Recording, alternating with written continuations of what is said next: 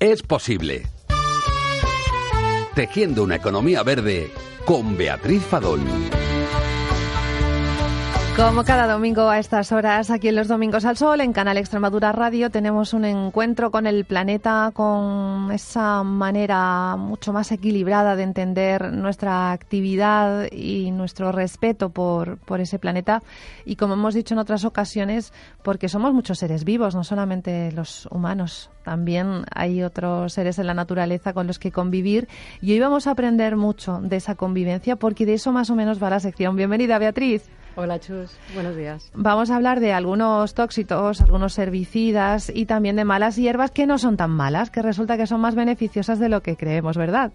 Bueno, vamos a hablar hoy, en el programa de hoy, de una de las estrategias de manejo más importantes en la agricultura, que es precisamente el control de las hierbas que compiten con nuestros cultivos por la luz, el agua o los nutrientes. Y vamos a conocer las estrategias que desde la agricultura ecológica se utilizan para controlarlas sin recurrir al uso de productos químicos. Decía en las uvas de la ira eh, Steinbeck, todos los años, cada año que puedo recordar, teníamos una buena cosecha en camino, pero nunca llegaba. El abuelo dice que era buena las primeras cinco veces que araba, mientras aún crecían las hierbas silvestres. Qué verdad tan grande. Sí, ahora tendremos ocasión de conocer a, Gloria Guzmán, eh, que es profesora del Laboratorio de Historia de Agrosistemas de la Universidad Pablo de la Vida de Sevilla, con la que vamos a poder hablar un poquito con más detalle de, bueno, de cuál es precisamente el papel ¿no? de las hierbas en los agrosistemas. Y, bueno, eh, una información importante eh, es que la agricultura química, para, hacer el control de las, de las hierbas, ¿no? de las malezas en los cultivos, utiliza herbicidas, ¿no? unos productos químicos que permiten eh, mantenerlas a raya. Eh, el 90% de estos herbicidas contiene como principio activo el glifosato. El famoso glifosato. El famoso glifosato. Hoy lo vamos a conocer cara a cara. vamos a conocer, y vamos a, entender qué pasa con el glifosato, por qué hay tantas iniciativas que a muchos niveles están intentando que se prohíba. De hecho, ya en muchos lugares de la Unión Europea está prohibido el uso de este herbicida, pero aún tenemos esa mala costumbre que tampoco hace tanto que la hemos adquirido, es reciente, pero claro, uno no dobla la espalda cuando utiliza el glifosato y los herbicidas, simplemente va, riega un poquito y se vuelve a casa y hace lo que quiere.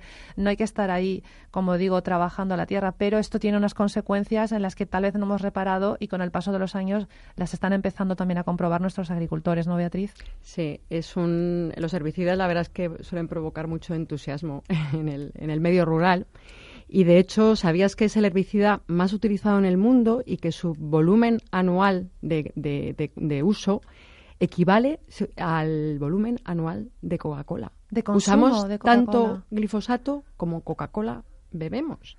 O sea, imagínate la cantidad de, litros al año que se están esparciendo de, glifosato por, por nuestros jardines, nuestros cultivos, ¿Qué tiene este tóxico y cómo afecta a nuestra salud? Bueno, pues existen evidencias científicas que indican que el glifosato puede afectar a la salud a través de los alimentos, incluso a través de la actividad que realizamos en los espacios públicos donde se ha tratado con este producto, ya que tiene efectos como disruptor hormonal, como tóxico para la reproducción y ha sido clasificado por la Organización Mundial de la Salud eh, como, un, como un producto probablemente cancerígeno para los seres humanos. Eh, había evidencias de su relación con la aparición del, linfoma de No-Hodgkin y con el cáncer del pulmón en aquellas personas que se han visto expuestas a, su, a, su, a, este componente.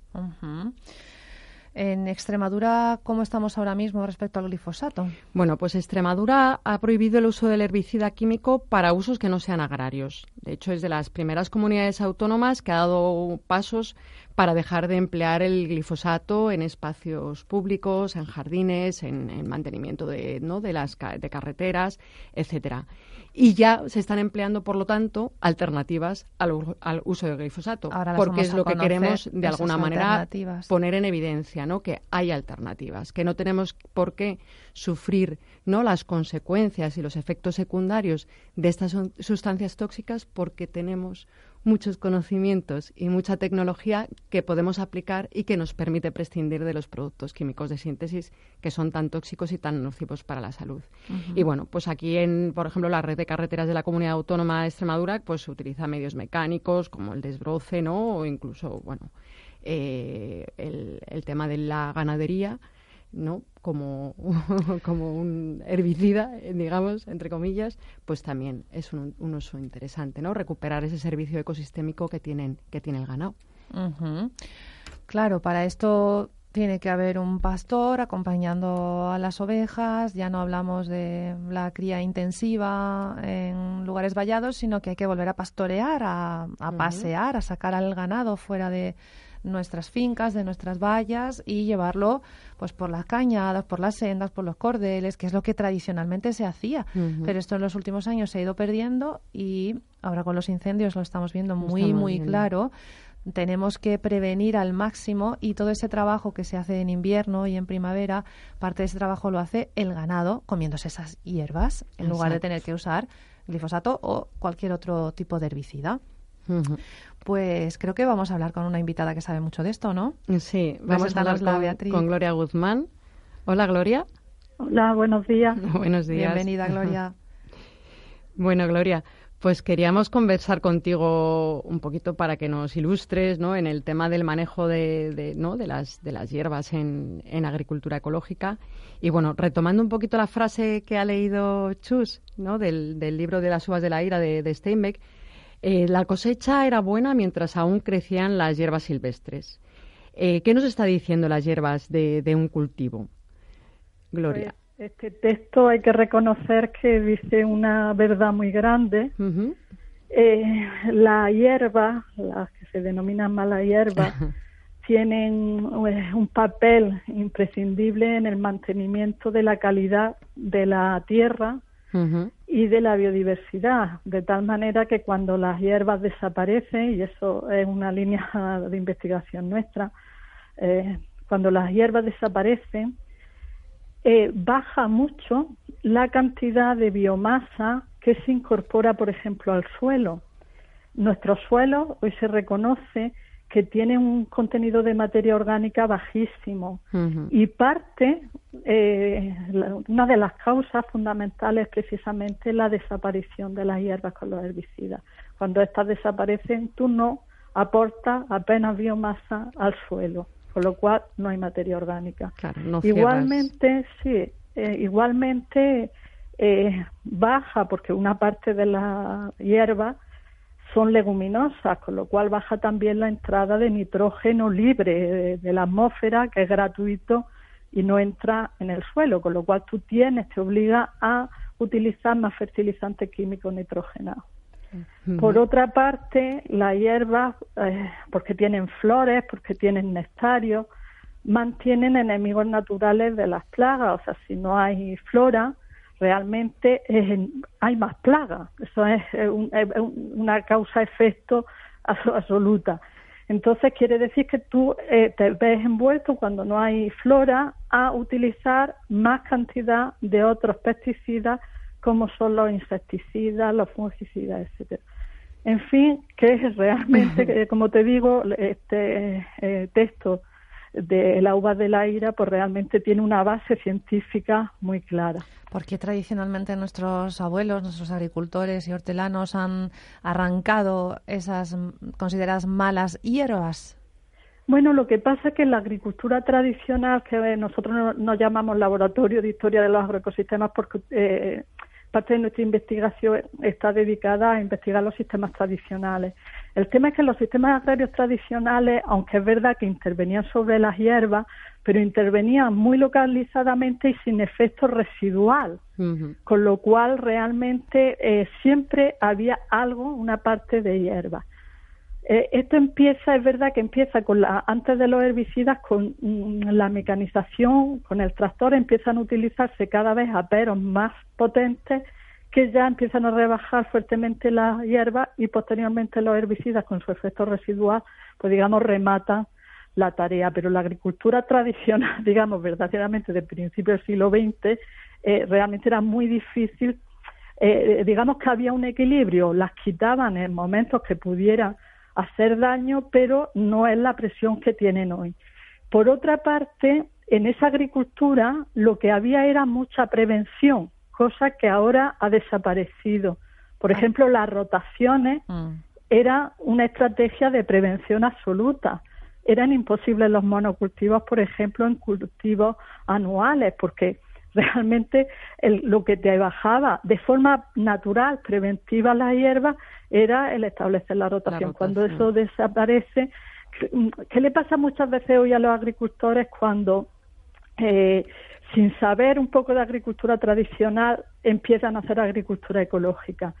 Que como no saben o no conocen bien esa técnicas de prevención pues se, se, asustan porque como si dijéramos se les vienen arriba porque no no tienen asimiladas esas estrategias que sí existían en la agricultura tradicional nosotros una parte de nuestra investigación precisamente es mm, de alguna manera diseñar eh, nuevos sistemas con base en parte en la agricultura tradicional, pero nuevos sistemas con nuevas tecnologías, lógicamente, para, de alguna manera, fortalecer esa prevención de tal manera que luego las técnicas mm, dirigidas a eliminar, digamos, masivamente las que salen, pues no sean necesarias o sean poco costosas, digamos. O sea, basamos de nuevo nuestro trabajo en la prevención.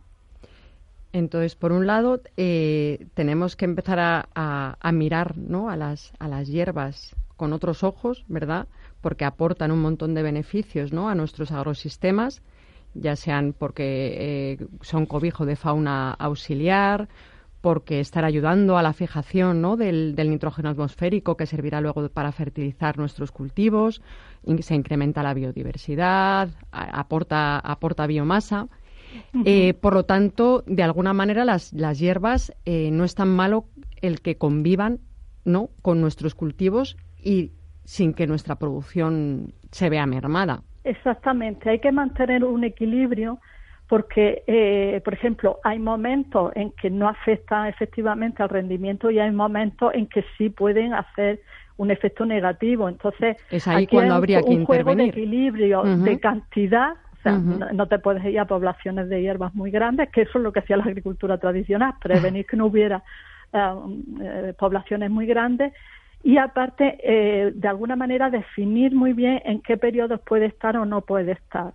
Por ejemplo, los árboles de frutales de secano, sea olivar, almendro, cualquiera de este tipo, para nuestras condiciones mediterráneas, la flora es magnífica, o sea, no tienes que actuar sobre la flora, realmente eh, desde septiembre a, finales de marzo, principio de abril. Que es cuando puede empezar a competir ¿no? con los recursos hídricos ¿no? de nuestro cultivo. Exactamente. A partir de ahí, pues sí que realmente utilizas estrategias pues de laboreo o de, de brozadora, claro, que durante los meses pues de abril a junio pues vas a tener que tener un control, pero eh, los meses esos previos eh, realmente lo que te están haciendo un beneficio, no solamente lo que hemos hablado de biomasa y de enemigos naturales, sino también algo muy importante, en los suelos, cuando hay hierba en otoño e invierno, el suelo acumula más agua.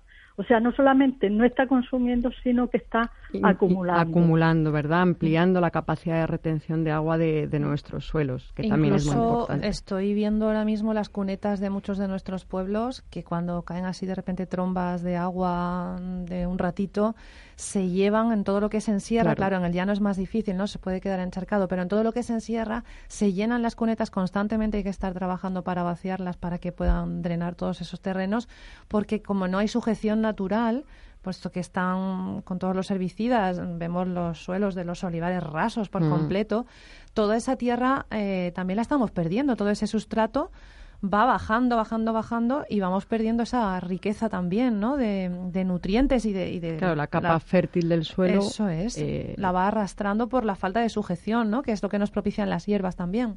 Efectivamente, claro, y la materia, incluso cuando ya has quitado esta cubierta vegetal, el simple hecho de que haya más materia orgánica, de que queden los restos de raíces sujetan incluso el suelo para la temporada, digamos, de posterior, o sea que, que te, te lo sujetan cuando están presentes, pero también incluso cuando ya has desbrozado o la has quitado a, partir de abril. Ese es un efecto nosotros en el área mediterránea en el que nos encontramos con estos problemas de erosión y de aridez, pues lógicamente es que es fundamental de la hierba.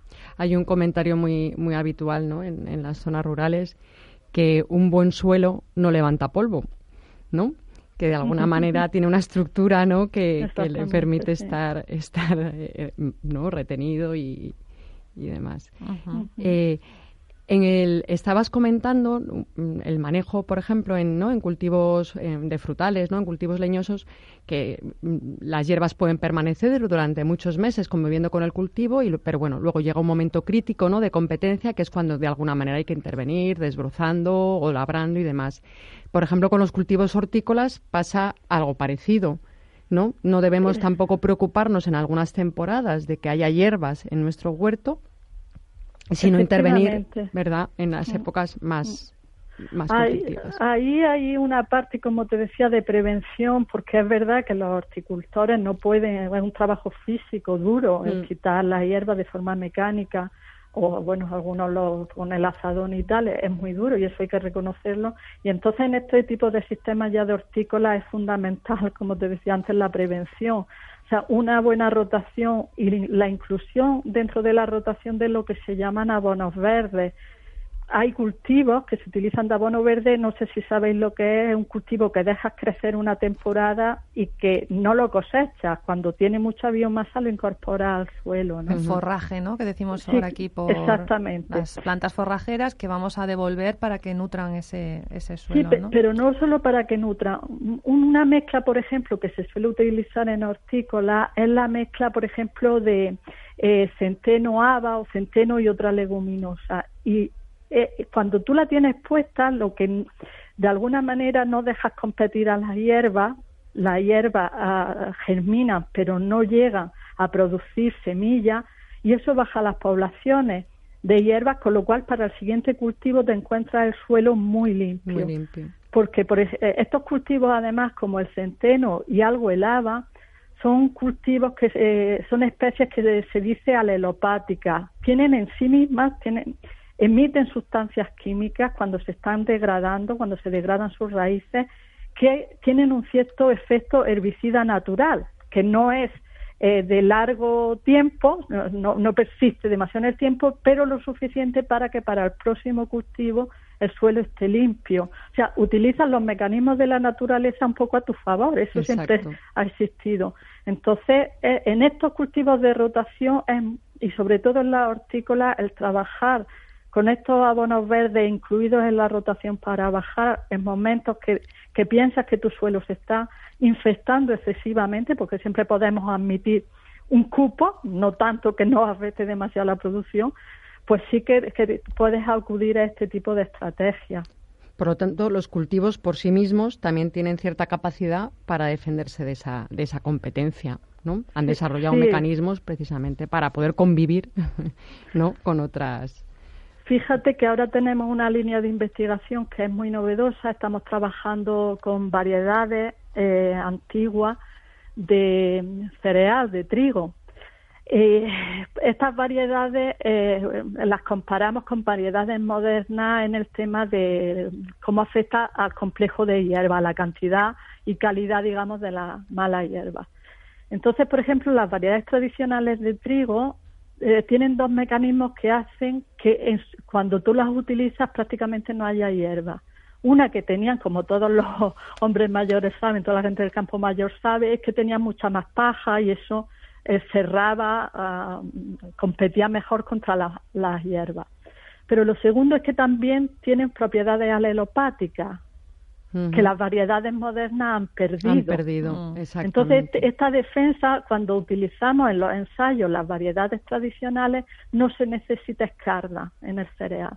En este caso, en esta variedad de trigo, pero sí utilizan las variedades modernas que prácticamente tienen muy poca paja y que además han perdido la capacidad de generar herbicida natural, digamos, de su hoja y de su raíz, de sus tallos, pues eh, ya tienes un problema. Entonces, a la hora de pasar a agricultura ecológica, em, digamos, la investigación también no es solamente un problema de los agricultores, sino que la investigación tiene que hacer propuestas de manejo, que puedan ayudarle a que no se convierta en un problema como no lo era tanto o no lo fue tanto en el pasado. Gloria Guzmán, dinos dónde encontrar todas esas propuestas. Imagino que tendréis algún sitio web con todos esos conocimientos publicados desde el Laboratorio de Historia de los Agroecosistemas de la Universidad Pablo Olavide de Sevilla. Sí, tenemos nuestra propia página web. Dinos, por favor. es www LHA, e que son las iniciales de Laboratorio Historia Agroecosistema, lha.org. .org, lha.org. Gloria Guzmán. Allí están también nuestros emails, por si cualquiera. Perfecto, para consultar cualquier duda. Muchísimas gracias, Gloria Guzmán, por toda esta información que nos has dado. Muchas gracias, Gloria. Hay que difundir estos conocimientos. Muchas además gracias. son los de, los de los abuelos pasados ya por la comprobación científica, no solo cosecha tras cosecha, año tras año que tenían ellos, sino ya con la tecnología actual más que comprobado y certificado. Así es que muchas gracias, Beatriz Fadón, por este repaso que hemos hecho y mm, volvemos a encontrarnos dentro de una semana. Quienes quieran localizarte o hacerte alguna pregunta, vea arroba redcalea.org o redcalea arroba, eh, o sea, mm, perdón, o arroba beafadón en, en Twitter también pueden encontrarte cuando publicas. Muchísimas gracias. Hasta la semana que viene. ¿Es posible cultivar de otro modo? Es posible, desde luego. Hasta el próximo día, Chus.